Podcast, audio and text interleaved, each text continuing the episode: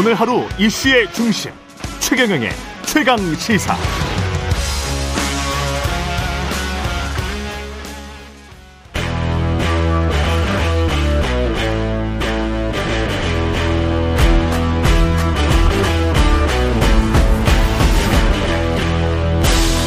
네, 한 주의 시작 여의도 정치를 깊이 있고 날카롭게 들여다보는 시간입니다. 정치 먼데이 오늘은 최재성 전 청와대 정무수석과 함께하겠습니다. 안녕하세요. 안녕하세요. 예, 지난주에 민주당 혁신위원회가 출범하기로 어 출범해야 되지 않나 뭐 이런 이야기를 지금 수석님과 이야기를 했었는데 어느 정도는 좀 진행되는 것 같습니다. 주말 중에 보니까 이재명 대표가 어, 하기로 한 것처럼 지금 보도가 나오는데 맞습니까? 뭐 핵심 민주당 핵심 관계자 발 얘기가 보도가 된 거더라고요. 예. 그래서 아직 뭐 그게 공식화. 어, 공식화한 단계는 아니고요. 예. 그래서 저는 어차피 그렇게 갈 수밖에 없지 않느냐. 갈 수밖에 없다? 있습니다. 예.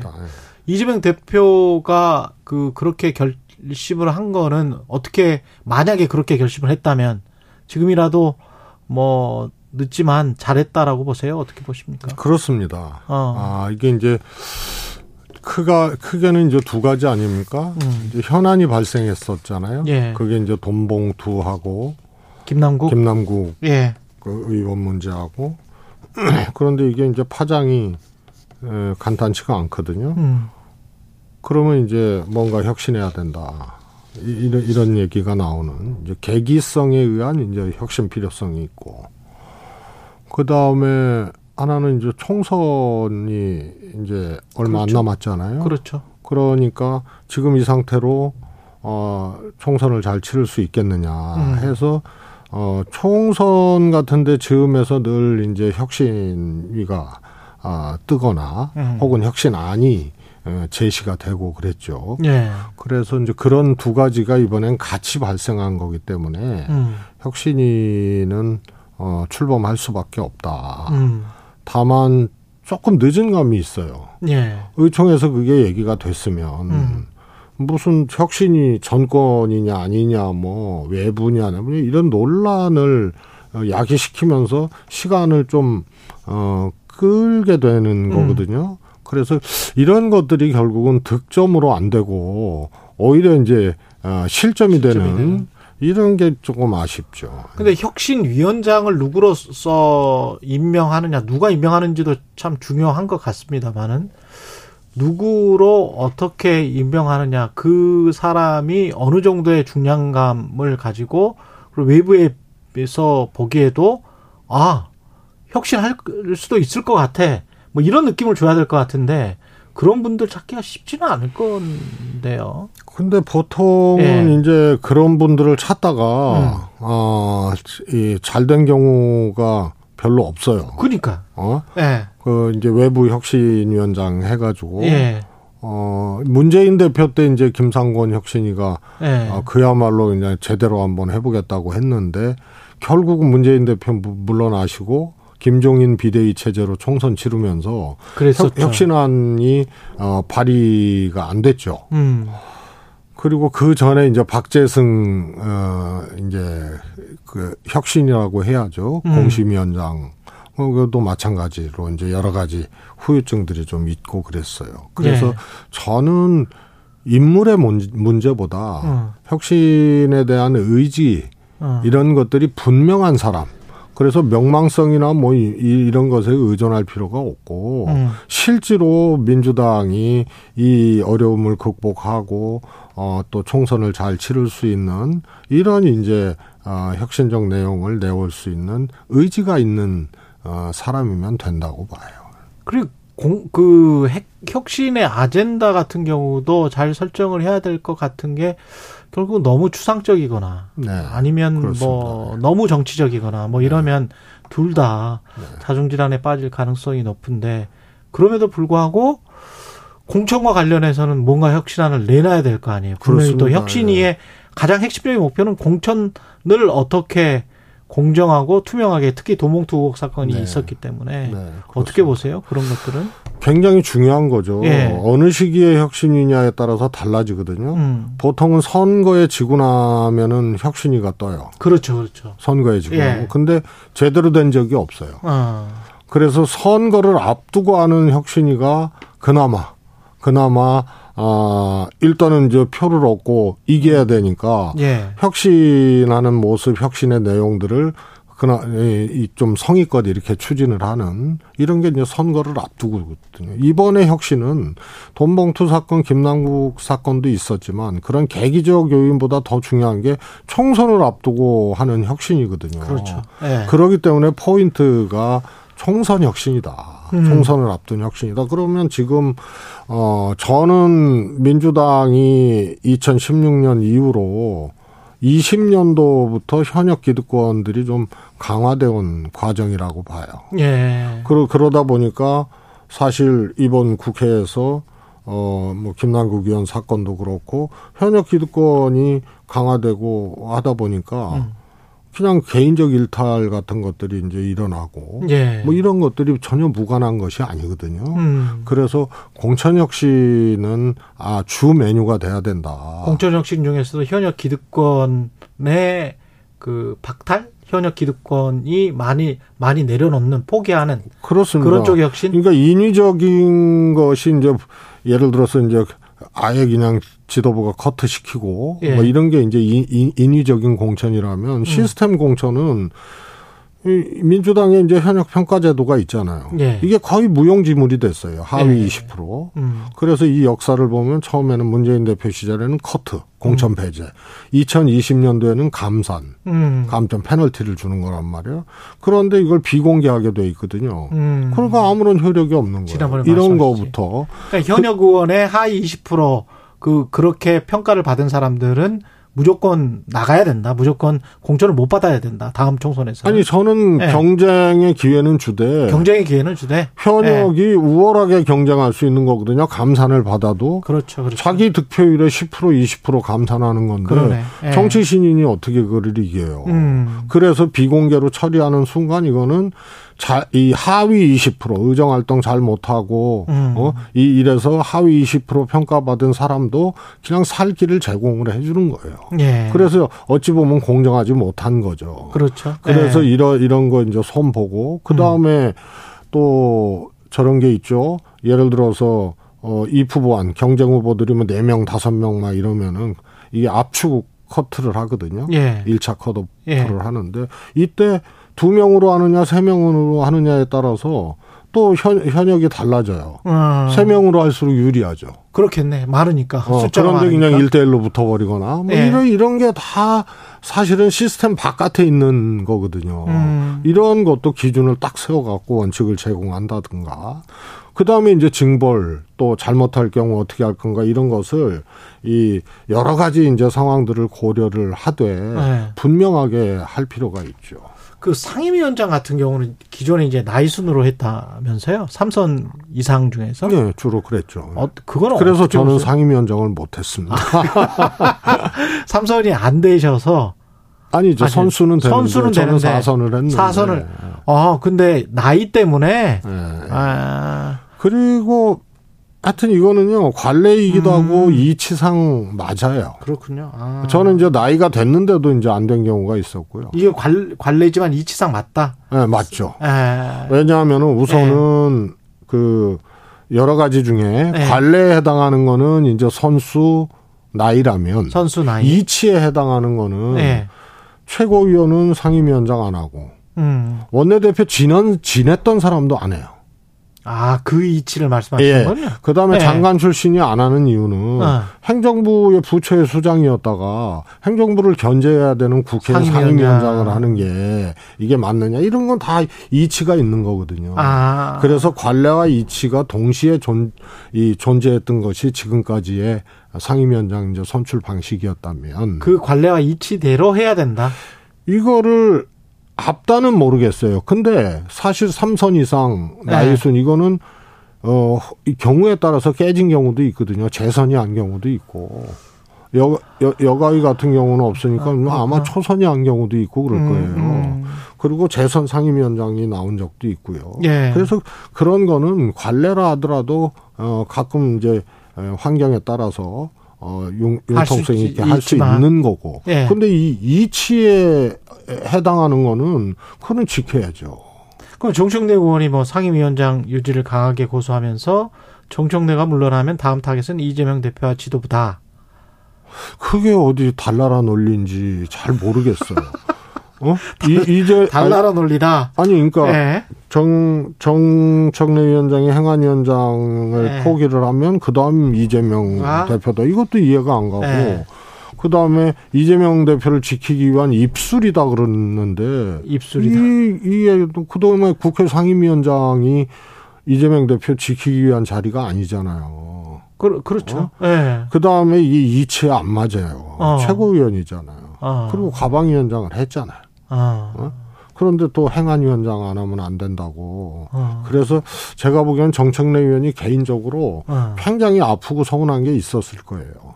어. 법사위원장을 할 수 있는 위치였는데 못했거든요. 예. 그래서 이제 과방위로 갔는데 음. 사실 행안위원장으로 됐는데 이것도 하지 말라 그러니까 음. 개인적으로는 굉장히 아프고 서운할 거예요. 개인적으로는 법사위원장. 그, 러나 이치에는 어. 어. 최고위원이 상임위원장을 한다는 거는 맞지 않다. 맞지 않다. 그 이유가 딱 그거예요. 뭐냐면 상임위원장, 간사, 예결위 개수조정위원 이런 것들은 정말로 바쁜 자리고 음. 그런데 최고위원이나 보직 대변인도 안 됐어요 옛날에는 그런 주요 원내에 집중해야 되는 자리다. 그 그렇습니다. 말씀이네. 그래서 네. 의- 의 지도부나 여기도 국회에서 맨 뒷자리 주는 이유가 뭐예요? 예. 어? 국회 자리 보면은 그렇죠. 예, 지도부가 예, 예. 그냥 원체 바쁘고 해야 될 일이 많으니까 수시로 왔다 갔다 하고 편하고 전화도 받고 뭐막 음. 해야 되니까 뒷자리를 주는 거거든요. 그러니까 원내에 집중할 자리가 있고 당의 현안에 집중할 자리가 있는데 그렇습니다. 예. 당의 현안에 집중해야 되는 최고위원이나 이런 사람들이 또 원내에 집중해야 되는 상임위원장까지 맡는 거는 그렇습니다. 음, 그리고 힘들다. 상임위가 아. 흔들릴 수가 있어요. 음. 어, 이제 최고위가 갑자기 열리거나 비상 상황이 있거나 그래서 상임위가 잡혔는데 상임위원장이 못 가면 예. 대행으로 또 누구를 세워야 되고 뭐 하여튼 이런 문제예요. 그래서 옛날엔 대변인, 사무총장, 예. 뭐 전략위원장 뭐 이런 사람들은 예. 아예 그냥 간사도 안 맡았어요. 그랬군요. 네. 예. 그리고 한일 관계 관련해서 뭐 급속히 한일 관계는 더 좋아지는 거는 같은데 오염수는 이거는 뭐그뭐 규탄 대회도 열고 뭐 그런 것 같습니다만은 민주당은 그냥 이렇게 저렇게 그냥 갈 것 같은 그냥 그런 분위기더라고요. 이게 이제 오염수 문제 예. 에 하고 음. 지금 민주당 이제 좀 음? 음. 연관된 얘기인데 음. 조금 이, 이, 이 뭐야 비슷한 느낌? 비슷- 상임위원장 아. 문제가. 예. 그래서 정청래 의원의 저게 어. 늪에 빠지게 하는 거예요. 예. 민주당 이걸 바라보는 국민들은 음. 이해 이해가 안 가는 거고. 음. 그 다음에 여기 또 강성 지지자들이 또 정청래 행안위원장 사수 청원 막 서명을 수만 명씩 지금 하고 있잖아요. 음. 이게 점점 더 국민들이 보는 시선하고도 멀어지는 거예요. 예. 그래서 정청래 의원의 그런 이치에 안 맞는 이것을 계속 고수하고 막, 어, 본인이 이걸 또 어. 이재명 대표를 지키기 위한 입술이라고 해서 강성 지지자들하고 또 한묶임이 되고 이, 이런 게 예. 결국은 이게 민주당을 사실은 굉장히 어렵게 만드는 음. 그- 그러니까 뭐 오염수라는 표현까지는 좀 지나치지만 음. 이런 것 하나를 잘못 처리를 하게 되면 예.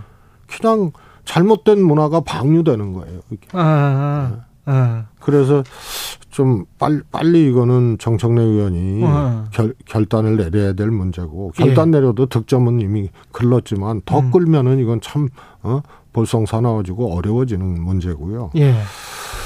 그다음에 일본 후쿠시마 오염수 예, 문제. 후쿠시마 오염수 문제는 음. 우선은 이제 명단을 보면 이제 기도 안 막히잖아요. 음. 어? 일본에 갔던. 예, 예. 그 다음에 전문가 명단 말씀하시죠. 예, 예. 그 다음에 저는 이게 애당초 그냥 결론을 정해놓고 음. 하는 어, 이 윤석열 정부의 행, 행위였다라고 볼 수밖에 없어요. 음. 어? 과정도 그렇고 검증의 내용도 그렇고 그 다음에 이제 더더욱 이해가 아, 안 가는 것이 대안이 이제 있었던 인 거잖아요. 네. 일본이 안 해서 그래요. 돈 때문에 안 하는 거거든요. 예. 그 장기 저장 시설 하는 게 제일 안전하죠. 음. 근데 방류가 제일 안전하다고 어 이렇게 이렇게 해버리고 그걸 속수무책으로 받아들이고 음. 그러면은 이 아마 이 오염수 문제 때문에 윤석열 정부 굉장히 힘들어질 거예요.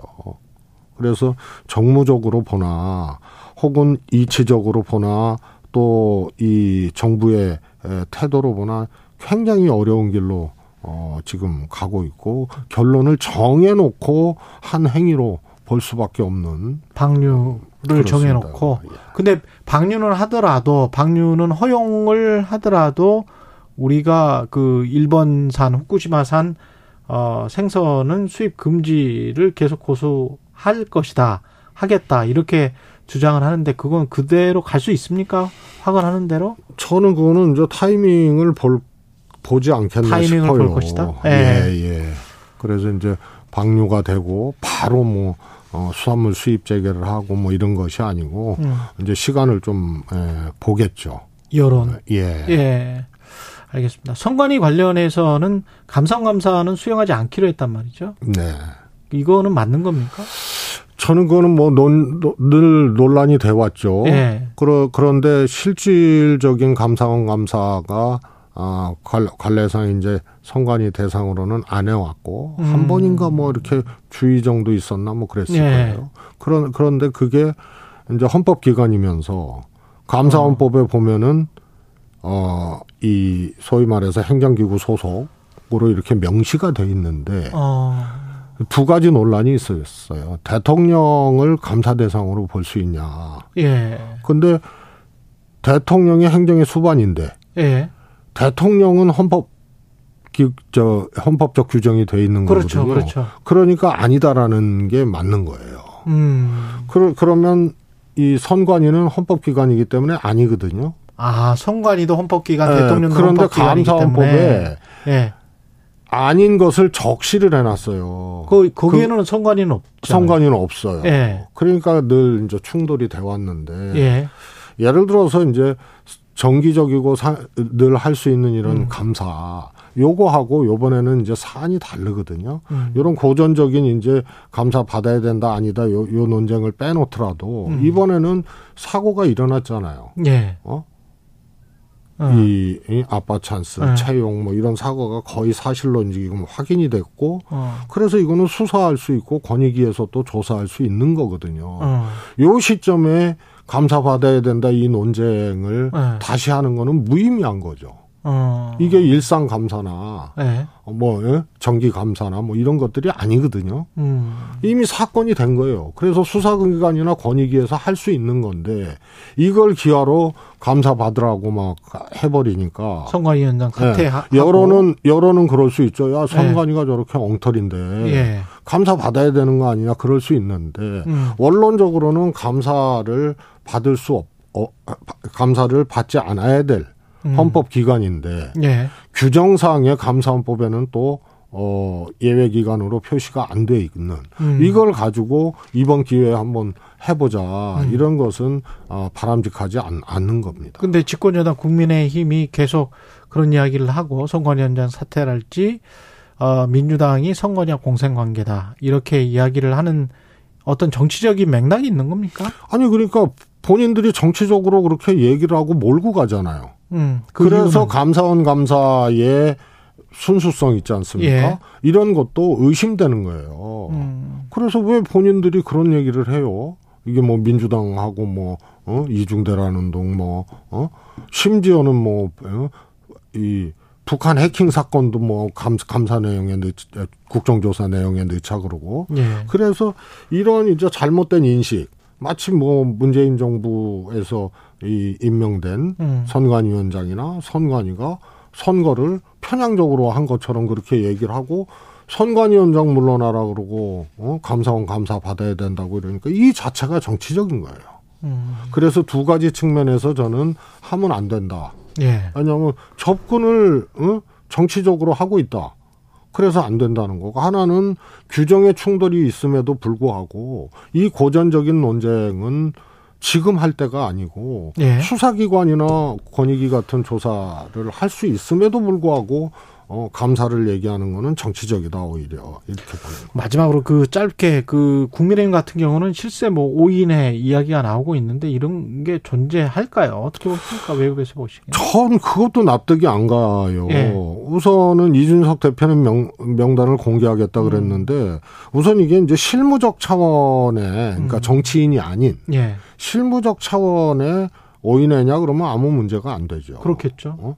그런데 이제 소위 말해서 실세 어. 오인회냐 그러면 이게 문제가 되거든요. 어. 공식적인 뭐 어? 당 최고위나 뭐 이런. 이런 것도 아니고. 그, 그, 그런데 실세 오인회에서 그 내용을 보면 뭐 메시지도 정하고 그러는데 실세들이 무슨 대표 메시지 같이 스크린하고 정하고 그럴 리가 없단 말이에요. 어. 그래서 무언가 있기는 있는 것 같은데 지금까지 나온 걸로 따지면은 어. 실세 오인회 이런 거는 그것도 뭐 최고위 전에 모여서 뭐 실세들이 뭘 결정하고 하- 어. 그것도 실무적으로 할 수 있는 메시지를 거기서 실무. 결, 결정하고 이게 막 뒤죽박죽이 돼서 너무 디테일한 일들 아닌가? 예, 그래서 이게 어, 그 소위 말해서 실세라는 말이 안 어울리는 음. 어, 적용이 안 되는 오인회가 있거나 예. 아니면 실세 오인회라면 그렇게 거의 오픈된 상태에서 아. 어? 그렇게 막 실무적인 그런 것까지 거는 아닐 것이다. 할 일은 없거든요. 예. 자주 만날 필요가 없는 거예요. 그렇겠죠. 실세들은. 실세들은 그러니까 그렇죠. 주로 뭐 공천 영향이라든가 야 누구 저 저거 안 되니까 예. 빨리 윤리 열어서 저거 어. 없애야 돼. 그다음에 전국 운영 방안이라든가 뭐 예. 어?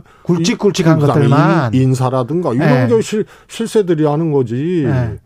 예. 그렇잖아요. 메시지나 현안 그렇지. 이런 걸 실세들이 합니까? 그래서 이거는 좀 뭔가 납득이 안 되는 게 음. 꼬여 있는 아, 서로 주파수가 다른 알겠습니다. 얘기들이 나온 거 아닌가 싶어요. 예. 최재성 전 청와대 정무수석이었습니다. 고맙습니다. 감사합니다.